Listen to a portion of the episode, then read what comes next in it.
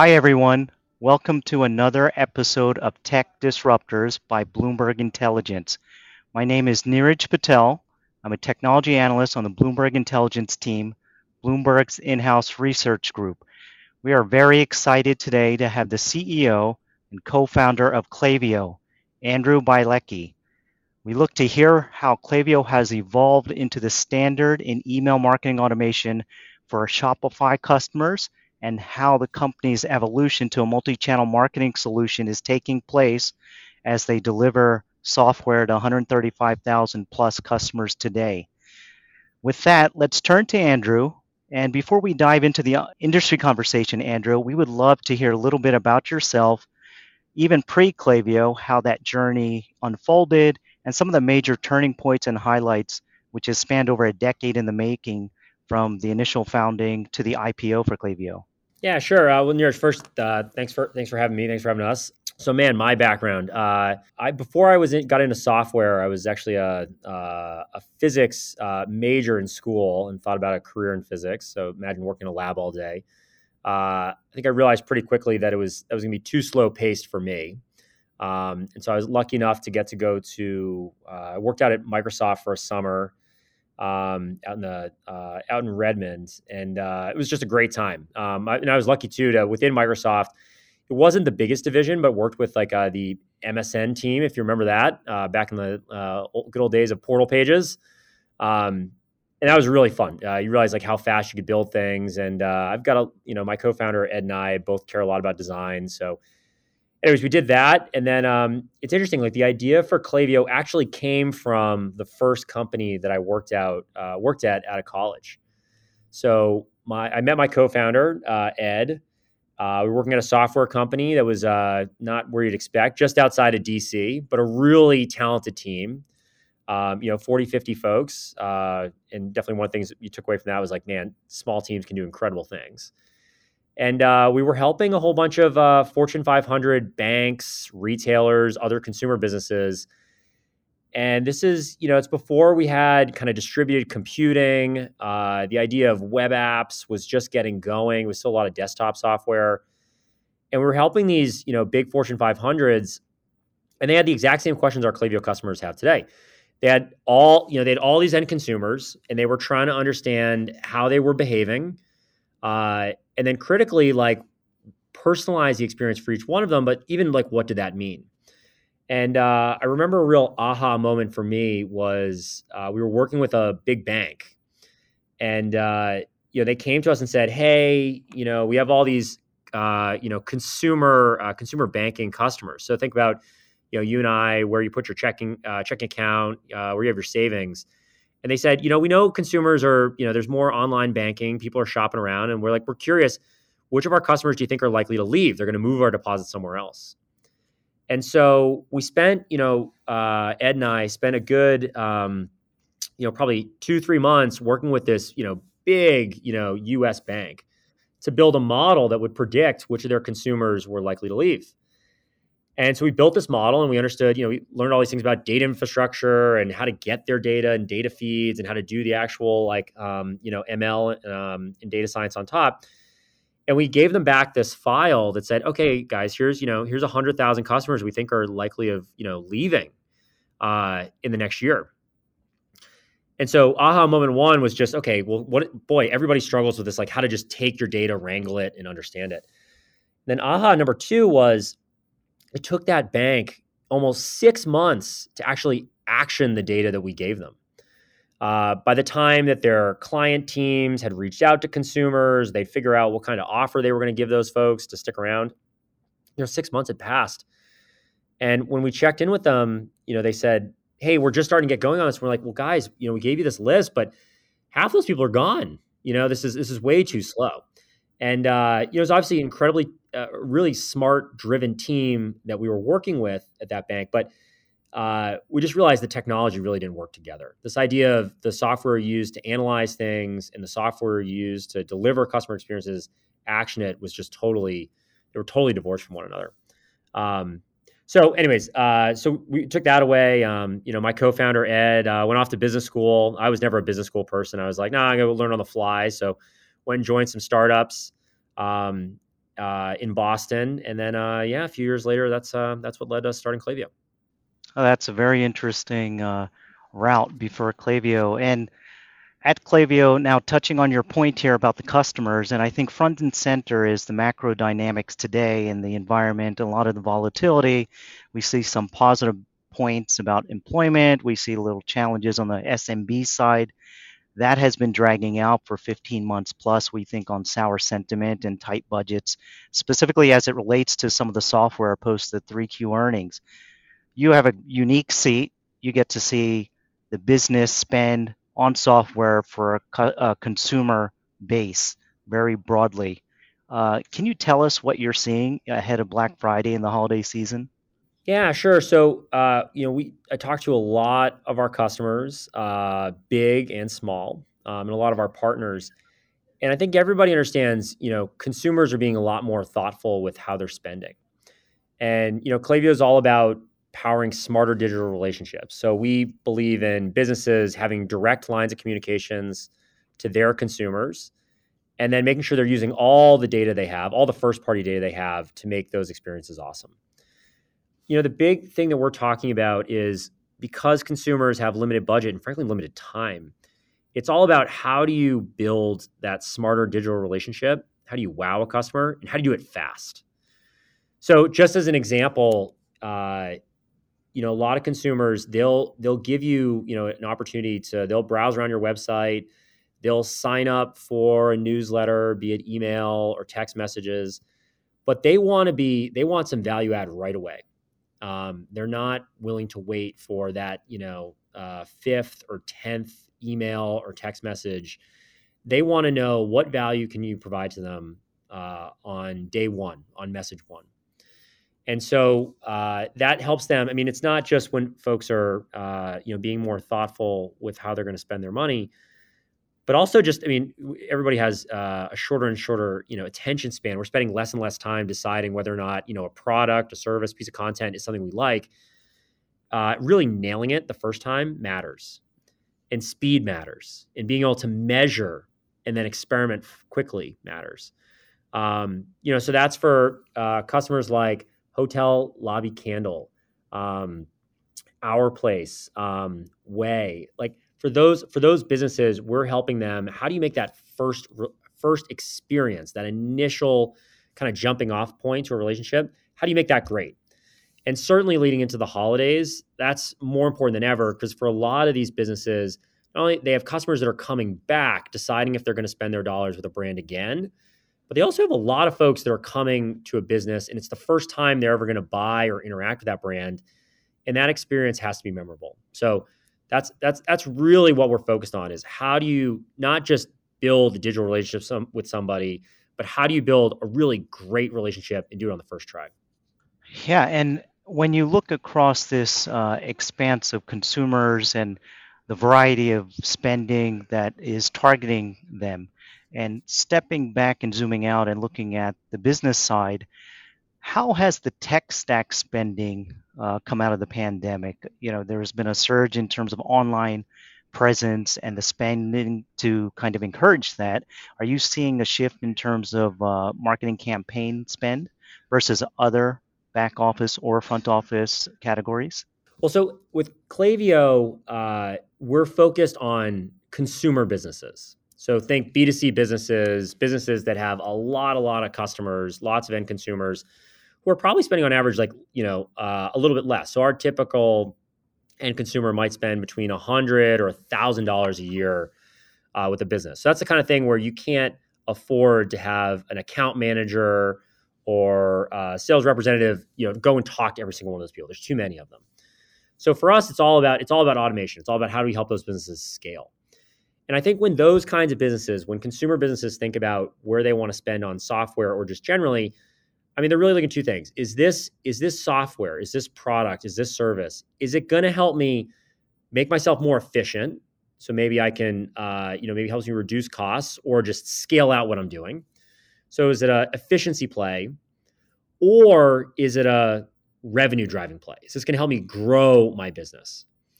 And what we've architected Klaviyo to be is really a revenue engine for businesses. If you think about it, there's actually very few pieces of software we can tie a direct line between actions, activities you do with that software, and that causing, you know, uh, consumers to spend more. But we're in that pretty unique, pretty rarefied spot where that's what Klaviyo does. Um, so when I talk with folks, like they nobody wants to turn off anything that's driving revenue, so long as it's doing it profitably. And one of the great things about our thesis is we're very focused on first party relationships to consumers. So the reality is the emails and SMS and the marketing folks do through Klaviyo, it's incredibly high ROI. So we're a revenue engine and we're a profitable reven- revenue engine, very high ROI. And that that kind of software is really sticky. So I think folks are looking at, hey, what what actually does provide good ROI? And is it a revenue driver or an efficiency play? And sort of the first things that they're focused on and tr- really trying to double down on is anything that will drive revenue and do it efficiently. Other categories that are maybe nice to haves where it makes you a little more efficient or, you know, but it's only a little bit, or, you know, maybe the actual return on investment is a little dubious. I think those are categories um, that are probably a little bit tougher. So that's one big theme. The second is when I talk with our customers, there's a big uh, push to how they consolidate down. You know, the other thing they're finding is like the actual cost of owning various pieces of software. Well, if they don't integrate well together, you have to pay this integration tax. You also have to pay this overhead of learning multiple systems, multiple UIs, um, and that just gets expensive. And that's not like that's not sort of included in the cost of you know software, but it's it's a real it's a real it's a real problem. So one of the things we've had at Klaviyo as a thesis is like, well, you know, the best best piece of technology they integrate really tightly together. So you know, you take our data platform, you know, our marketing um, our marketing software people use for marketing automation on top. The fact that we built both of those pieces means that they're guaranteed to work really well together. And oh yeah, because you know the way we design software, we have some like consistent principles we live by. Well, okay, that or we you know build software by that that makes it a lot easier for folks to understand it. So it's easier to adopt our products. So that's another thing that you know I think is is started to happen, but we honestly believed was going to happen you know ten years ago. Um, you know this idea of you know you need a different app for every little thing you do in your business just sounded kind of crazy. I mean nobody wants to learn all those things, make them stitched uh, fit fit together, and so uh, yeah, we're very focused on helping businesses. You know where where, where we can help either use Klaviyo products or also we have a lot of partners uh, that we work with on the software side. How do we make sure their software integrates really well with ours? So that's not a tax that those businesses have to pay themselves. Like in some sense, we'll take care of that. We'll integrate really well into both their other front office applications and back office applications. And on your point about your customers trying to figure out which vendor is appropriate and which one's going to give uh, a little too much administration cost to them. Is that more challenging today than it was pre-pandemic, or do are they inundated with a lot of software apps? You find?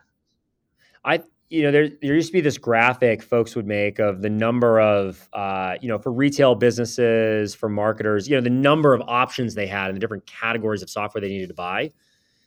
And the numbers just exploded over the last decade. It went from something like there were 100 pieces of marketing software to now there's like literally like you know thousands. So yeah, I think it's been a growing trend of kind of this fatigue of software sprawl. And uh, you know, anytime you start to take a step back, revisit your entire technology stack, um, that's something we encourage you know our customers to do. Is hey, make sure you have the right pieces.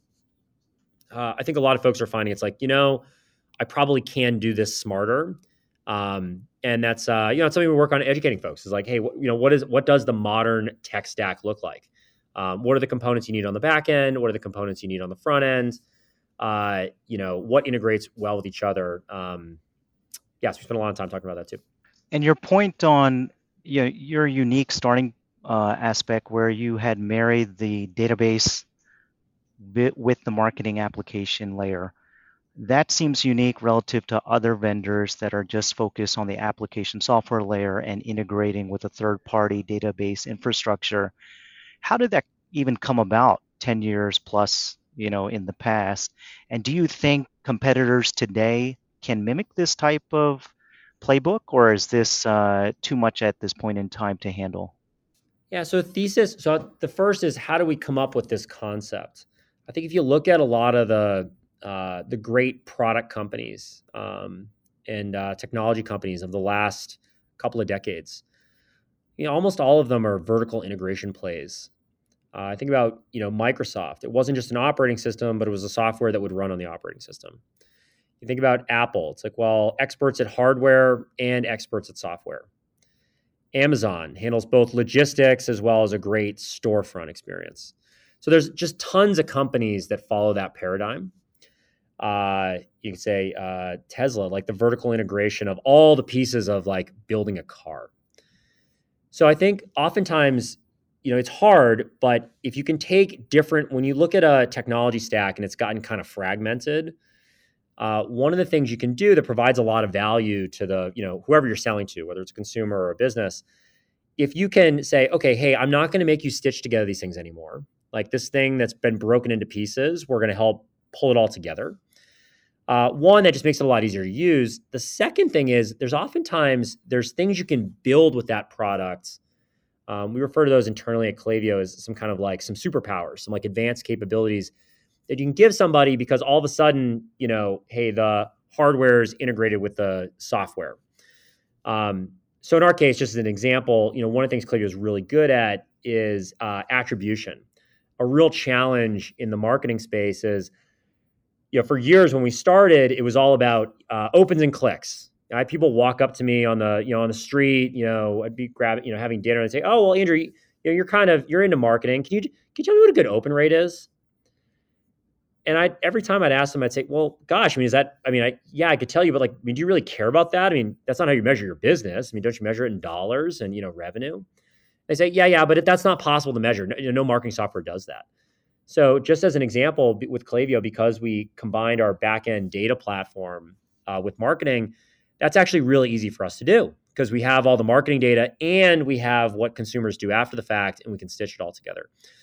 So, that concept of vertical integration was a little bit from studying these, you know, kind of all-time great companies but also and then you know applying that to our domain. And then you, you know you just have to think forward of great well ease of use is obviously going to matter but what are some of the things you can then do these like superpowers you can give a business? Interesting. And you know when when you see these metrics and this attribution and the ROI sale makes it very concrete if you're going to succeed or fail within a specific time frame relative to other technologies is that what makes it an easy sale versus other peers yeah, definitely. Oh, yes. You asked the question too. You know, hey, how hard is this to mimic?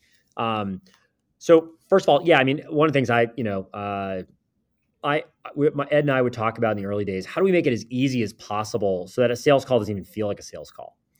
And one of one of the things that we had in our mind was you said, you know, it would be awesome if our software would just show you how much you know money it had made for your business, how much additional revenue it, it had created. And then we felt like, you know, if I could, if I, you know, if I, uh, you know, if I said like, well, we helped make you uh, hundred thousand dollars last month, and we said, hey, by the way, this software has a price tag of, you know, five thousand or ten thousand dollars. I mean, most people would say like, well, sounds great. Like, I mean, I love this. Like, I, you know, I'll, I'll, I'll sign today. Um, so we wanted to be that easy that you you could see how much you were spending and you could also see how much you were making, and then that math was, um, you know, it was super obvious, right? Every, everybody would say this, say yes. Uh, and then, yeah, I mean, for as an example, because we've invested so much in this vertical integration, you talk about you know being able to replicate what we've done. You know, I'm a big believer that any any technology, you know, given sufficient time, energy, et cetera, can be built. The challenge is usually is like you have to get in front of big trends. And you know, our bet uh, now 10, 11 years ago was, hey, this verticalization of the you know back end database, data infrastructure with the front office application that was coming. And we've been working at that for 10 years. Um, and interestingly, like I, I think there's now some companies that are starting to kind of follow suit. But for a long time, we were the only ones doing it. And I think you can build these really durable advantages, you know, product advantages, uh, business advantages, if you get way in front of these trends and then just invest in them for a really long time. Because then, you know, somebody else in theory could do it, but they're, you know, sort of time shifted back, you know, five, ten years, they're behind. Um, and you know, as long as you keep pushing forward, you'll always have an edge. Uh, and so I think that's that's largely what we've seen is that there's you know a lot of we, we you know we're a little bit doing uh, what's the antithesis of uh, what everybody else is doing, which is hey, let's just integrate. You know, it's kind of you know point solutions, best in breed of a, of a part of the stack. Our strategy is really like, well, I think we can do both. Let's let's build multiple layers to this and then make sure they work really well together. So individually, they're awesome products, but then collectively, um, you know, they make something that's even you know even better than the um, uh, the individual parts. That's interesting point and perspective, Andrew. And I think uh, you know what resonates to us is this data relationship that you're enhancing between the merchants and the consumer. Where are we in this transition from the retailer really knowing their consumer via the data experience? Are we early in this transition? Are the retailers grasping this concept, or just what's your view there? I think people definitely get that the, the actual technology, the infrastructure, and the software has come a long way. Um, you know, one of the most interesting trends we see uh, or learnings that I've had from our customers in the last couple of years, um, there's kind of two paths to knowing who your customer is and then using that information to, you know, personalize, uh, you know, uh, experiences, messaging, so everybody gets the right message at the right time um, you know, through the right channel. You know, we our initial thesis was let's just build kind of tools. So a little bit like we build the shovels and the pickaxes of like, hey, if you want to build a great digital experience for your customers, great. We'll give you all the things you need. We'll give you a place to store data. We'll give you a place to explore it on your own. Every time you have an idea, you know, a, a thing I've told um, our customers for a long time is know, if you have an idea while you're walking to work in the morning, by the time you get to, you know, you get to the office or you get to your, you know, get to wherever you work, I want you to be able to take that idea and turn it into an experiment by the time you go for lunch. Like it shouldn't take you more than a few minutes or a few hours. Uh, and that was just that was totally game changing. At the time, it was oh my gosh, well that's impossible because I have to go ask this data team to pull some data for me, and I have to wait for my web designer to, you know, to design something up for me. Now I can do all that myself. It's like that was just a massive, you know, speed up. So part of it was, you know, can we build the tools so that, you know, marketers, entrepreneurs, businesses, now it's a little bit if you can dream it, you can build it. And that's been really good. And I think that that part is, I mean, there's there's there's always more to be done there, but we're well on our way to doing that. Um, and so we think about it, you know, with our product is how do you keep things really, you know, easy to use, but also these really flexible concepts. So if you can dream it, we can build it. Interestingly, though, I think like there's a there's a like each of us as humans, we have like kind of a limited capacity for how complex, you know, we can think about and design these experiences. I mean, in some sense, I tell, you know, the marketers that use our, you know, marketing software, I said, like, look, I mean, you may not feel this way, but when you build, uh, you know, say uh, what we call a flow, like an automation in Klaviyo, you're effectively programming. And uh, you know, a lot of the very uh, you know digitally savvy uh, marketers and business I talk to are like, "Oh yeah, we know that. Yeah, we've actually we've designed courses to kind of teach our marketers how to think in programming concepts because it's all the same. They're just they're pointing and clicking versus writing you know parentheses and semicolons." Um, but like all programming, like you know those those actual the software or, or what you program can get complex.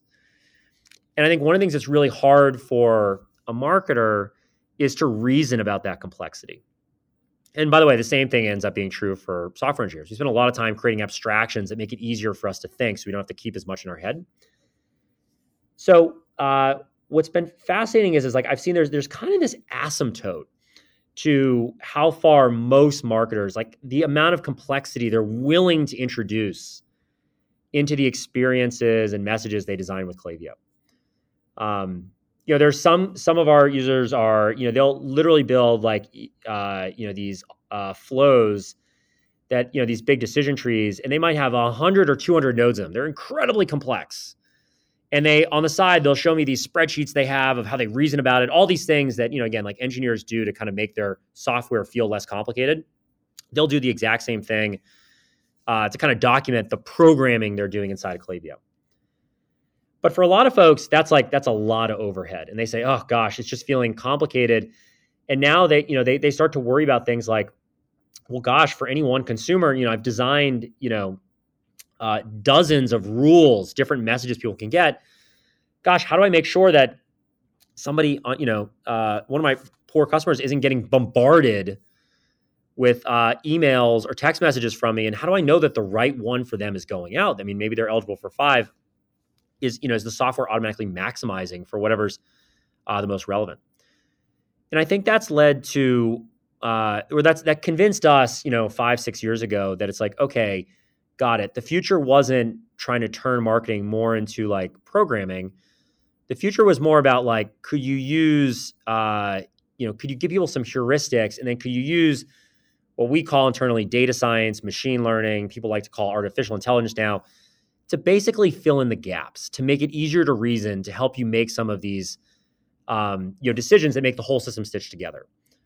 And so to give you just one example, like Klaviyo has this concept of what we call smart sending. And what does smart sending do? Well, right now it limits, you know, how many messages someone can get in a specific period of time. So this does, this solves the basic thing of gosh, for that, you know, one in a million customer that ends up getting five emails because, oh my gosh, they happen to have bought three products and all of those different email sequences kind of lined up in the same same spot. So that was kind of version 1.0. We're now on to version 2.0, which is more about like, well, okay, that's some pretty simple heuristics of kind of like rate limiting. What about could we stack rank and calculate the expected value or the relevance of various messages to a consumer? And can we take that part of the programming, of the logistics away from the marketers so they don't have to think about it? It's not a very sexy problem, but like it really matters. And would that help, you know, marketers be more creative? It allow them to think just about more ideas and not worry so much about how they're um, how they're combining together. So there's a lot of tooling that we're doing like that. That's you know, it's not just building really easy to use software. It's actually having some artificial intelligence, some machine learning algorithms on the back end that are we you know we think about making smart features that allow people to not have to think about all the complexity and we can actually abstract some of that away. I think that phase of marketing software and frankly in all software it's just starting. Um, you know this idea of like what does it mean to be a power user of any piece of software? I think that's going to change. Uh, you know, for a lot of pieces of software, it means you got to be able to handle more and more complex thoughts, you know, and there's just a limited number of people that are willing to invest the time to kind of think through that. But I actually think with artificial intelligence, we can say, well, don't worry about that. Like, here are the core activities that you want to do inside this piece of software. And can you use artificial intelligence to, you know, one, help improve ideas, and then two, generate new ones, and then all against this backdrop of like, well, don't worry, I'm going to give you these simple concepts. You come up with as many as you want and we'll kind of handle behind the scenes uh, making sure that like the scheduling works out. Like i mean a good example from like technology space might be a little bit how like an operating system you have lots of programs running on your computer uh, or on your phone apps on your phone but it's not really your job to figure out which one of them gets to use the cpu um, is doing a somewhat similar thing but just in the realm of market I've refrained from using uh, artificial intelligence up to this point in time. We're going to get there, but you hit on a point on uh, stack ranking and looking at it from a business side. Uh, when we're thinking about the amount of fragmentation to the customers by channel, email, SMS, mobile push, uh, web notifications, how is that decision? Uh, how are they ranking the solutions? Who is aiding them in this uh, kind of myriad of uh, competitors that are emerging by channel or by solution? Yeah, so it's a great example of where I think uh, I mean, it's you know, we think of machine learning, artificial intelligence. It's just how do we use data to create algorithms that do what a human could do, maybe with given enough time, but just do them efficiently. So this this channel selection problem is a is a, is a good example. Um, you know, when I talk to our customers and partners, they say, "Look, we understand the last you know five years, ten years has been all about point solutions. I I have I have to buy one piece of marketing software for every different channel." and they all say, "Gosh, we hate that." Because it's it's sort of they're so redundant. I mean, the interfaces are almost exactly the same. You can imagine the difference between sending an email versus sending a text message versus sending a you know mobile notification. Yeah, there's some different design elements, but the core workflow is almost exactly the same. Uh, and so it's it's frustrating to have to buy multiple pieces of software, set them up, learn different interfaces. And then, then when you get to the interplay between these two, well, gosh, I want to make sure that somebody that's getting a text message doesn't also get an email. There's all these extra logistics people have to do that, like in theory, should just be covered by some of these smart systems that I mentioned. Um, so, you know, Klaviyo's approach has been twofold. Like, one is, you know, we believe very much that, like, okay, great. Well, all of those uh, pieces, all those channels need to be supported under one, you know, umbrella, and so we've done that. and then we talked about some of these like superpowers we can give folks. You know, with the data that we have, we've been able to do some really interesting work on. Okay, well, like, do is it is it true that different consumers have different channel preference? Uh, you know, and is that affinity really tied more towards the consumer? Is it based on the content of the message? And so, one, one thing we can do at our scale, where we're sending, um, you know, tens of billions, hundreds of billions of messages a month and per year, uh, we've actually been able to figure out that hey, for the most part, it's it's very you know most consumers they don't they you know they don't really have a preference to a channel like outright. So you and I, it turns out the way we work, at least on average, is it's not that we just whole holistically prefer you know say email to text messaging. Um, I mean, there are certainly cases where consumers they only you know they, they're sort of design their you know their life or how they want to be communicated with. They say, well, I'm actually going to cordon you off. You only have these one channel, but when we see a lot of consumers that are like, no, no, I'm open to email or text messages um, or mobile notifications, what we found is they actually find it confusing if you kind of move things around. So if the message, you know, this time comes via text message, the next time it's an email, it kind of keeps them guessing, and that they they don't like that. That's just sort of it creates all this um, confusion. But what we have found is what they want businesses to do is be smart about looking at the kind of content they have and preferring different channels based on the content. So it's a little bit how like you know if you've got a if you've got a good friend, uh, and let's say they're you know they're uh, you know they're visiting from out of town and they're only there for the weekend. Okay, you'd expect a text message. I mean, otherwise you'll miss it, and if you don't get to it in the next few days, then like you know game's over. But if uh, say you're planning, you know, uh, you know, a trip, right? You're going on vacation or you're going to a reunion, but it's a year out. Well, that's actually something that's probably better in an email.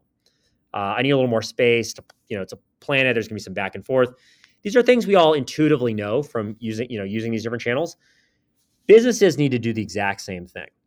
And what's great is, while you know, a lot of businesses have intuition about what, con- you know, where messaging should, you know, what what channel should go in. Sometimes it doesn't match what consumers would expect. So, uh, take an example. A lot of uh, number of Klaviyo customers, you know, they'll uh, let's say they're going to offer, uh, you know, somebody signs up uh, with an email address and a phone number, and you want to offer that customer a uh, you know or that that new subscriber a first time buying discount. It's actually not really clear. Like, hey, is that the kind of thing that I should send via email? I don't want to get in the way, or is a text message good because maybe somebody's expecting it right after the fact. And actually, what we can do through machine learning and artificial intelligence is tell you, well, actually, based on the kind of offer that you have, that content, we can tell you which is going to work best. And so we've actually found a lot of a lot of value there in um, helping folks segment out the types of content they have, and then recommending channels that we think will perform better, that you know match up better to customers' expectations. Um, anyways, that's the kind of stuff that we can do because we have all the channels in one place, but obviously then because we have this like robust data platform that you can do all this kind of ML on. Yeah, that's very interesting. And zooming out on your leverage of AI and uh, you know beyond channels, can you speak on the AI play for your company on the revenue side? Uh, do you see it in terms of speed of personalized recommendations that are hitting the customer, or more of a content enhancement in terms of generating the appropriate message? How how are you guys leveraging that first on the on the revenue side, and how should we think about that also on the cost side? Yeah, well, you know, everything we do is how do we make businesses more successful and how do we do that by you know building smarter digital relationships getting them closer to their customers? So we, we tend to think about uh, you know artificial intelligence in two ways. The first is i mentioned we have a lot of businesses that come to us and say hey andrew Klaviyo i have an idea and i just want it to be faster to execute that idea. And so we look at that as like how do we uh, help people get their ideas out in the wild faster uh, and then how do we improve those? And so that's a lot of you know what we call like kind of localized artificial intelligence. Um, generative AI is great for this. Somebody has an idea, but you know they got a little bit of writer's block, or they're not sure that this piece of copy that they wrote or this image that they created, they're not sure it's exactly right.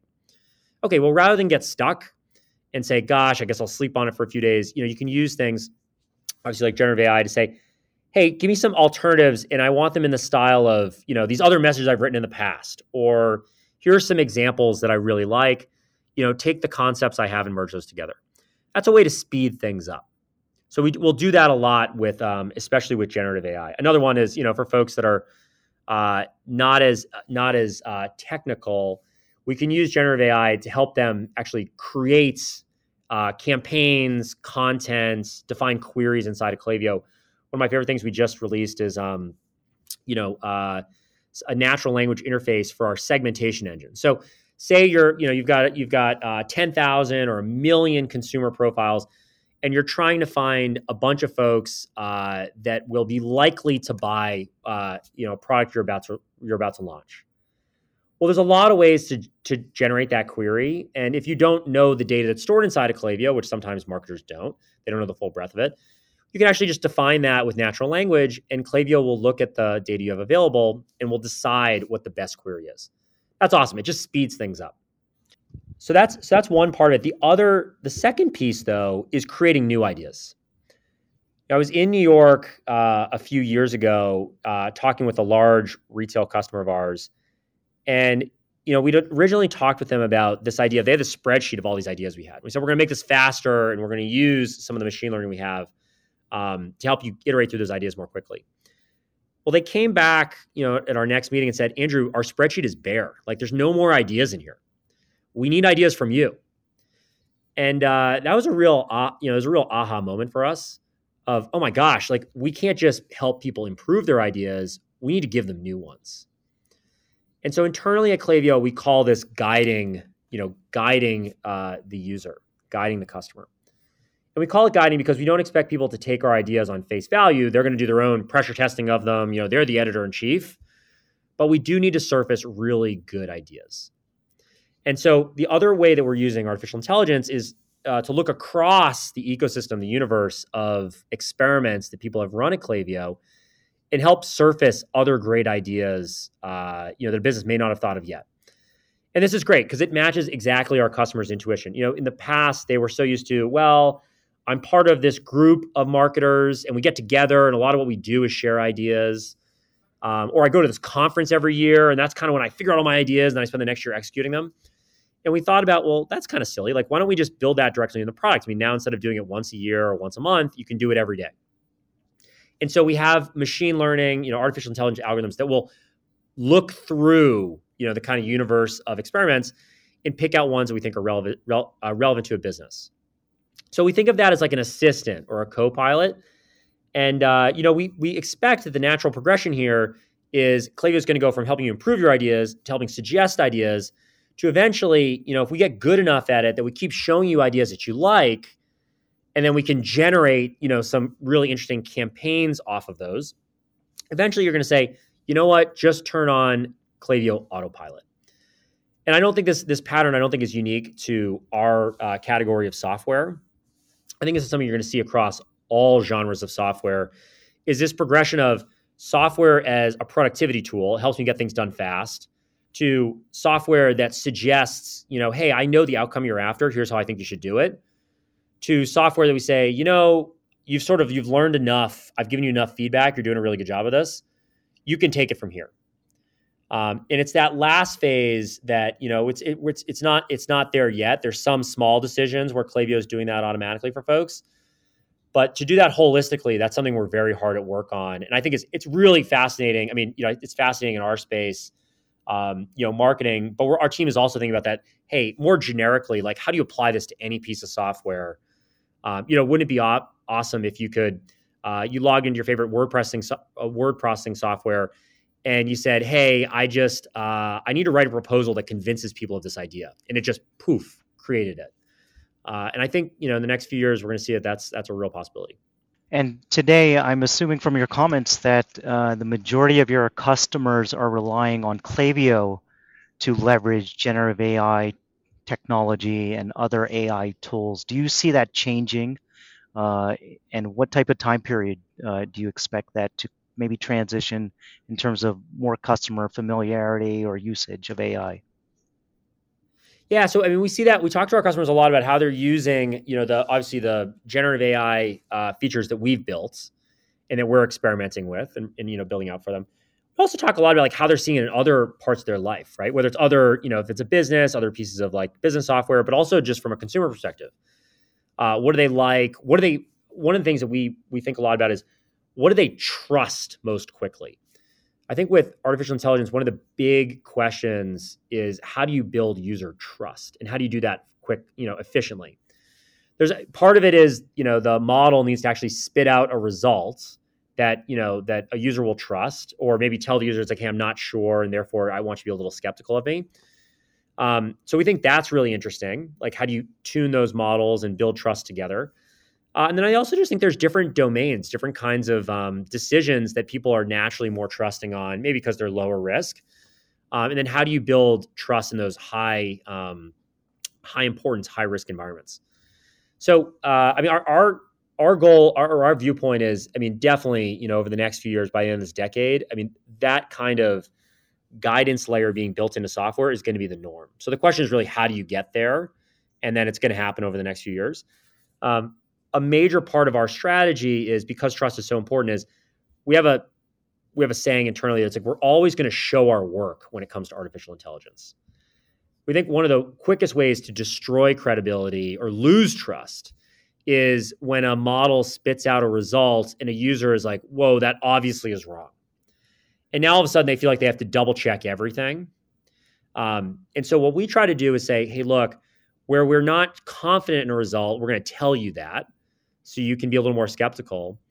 But we're also, we want to make sure that, you know, any result we produce is not black box. Like we can show you how we did our work and why we got there. Um, and that's that's oftentimes people find is very helpful. A, a lot of I think what, people find with even with basic automation, a lot of it's the opacity that's really challenging. And so if you can show somebody, hey, show me your, the steps that you use to get there to get get to this result.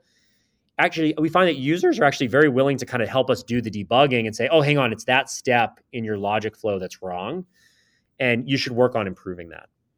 Um, so we'll see. I, am very bullish on. I you know I uh, I think this is, uh, you know, well, there's still a lot to be done.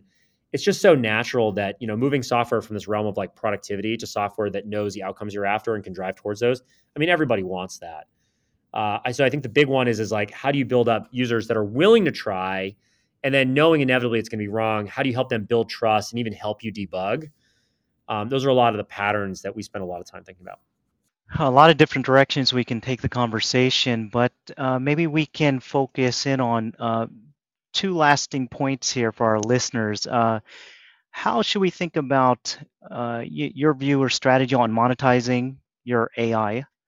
Um, and you know, moving off of that, where should some of our listeners look for the AI features to show up uh, in your product portfolio? Yeah, great. So on, on monetization, I you know our philosophy is first build a great product and if you build a great product people will be willing to pay for it the value will be obvious um, and they won't you know they won't they won't mind um, uh, you know if you charge them for it so uh, you know long term we think about if we can if we can help make uh, either uh, marketers more efficient if we can help improve their ideas bring them new ideas that are revenue driving uh, you know, the businesses I talk to say that's great. I mean, Klaviyo is already so high uh, ROI. If you can help us increase that, we're definitely willing to pay for it.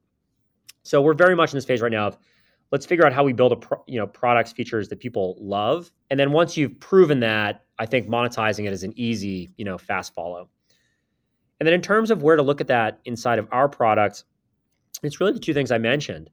So one of those core workflows inside of Klaviyo of how do you explore data, finding segments of customers that you know uh, you didn't know about or want to discover, uh, creating content, uh, creative, deciding you know how to automate um, or personalized? Like what what does personalization mean? Is it based on a product affinity? Is it based on the amount of uh, you know somebody's LTV? All those kinds of things across those core workflows, you should expect two things from us. One is, hey, we're going to help you where you have ideas, make those better. But then also, when you run out of ideas, we're going to show you what we think you should do next. And it's especially that that latter use case. Um, I love this idea of you log into software and it's not your job to decide how you're going to spend your time with it. The software will suggest, uh, "Hey, Niraj, I think the next thing you should you should if you have an hour, these are the highest value things you can do." I think that that's an interface uh, I think a lot of our customers would love. That's very exciting to hear, Andrew. Um, we truly enjoyed this conversation today, uh, and we look forward to seeing what comes next from the Klaviyo team. Uh, we want to thank you for joining us today on Bloomberg's Tech Disruptors.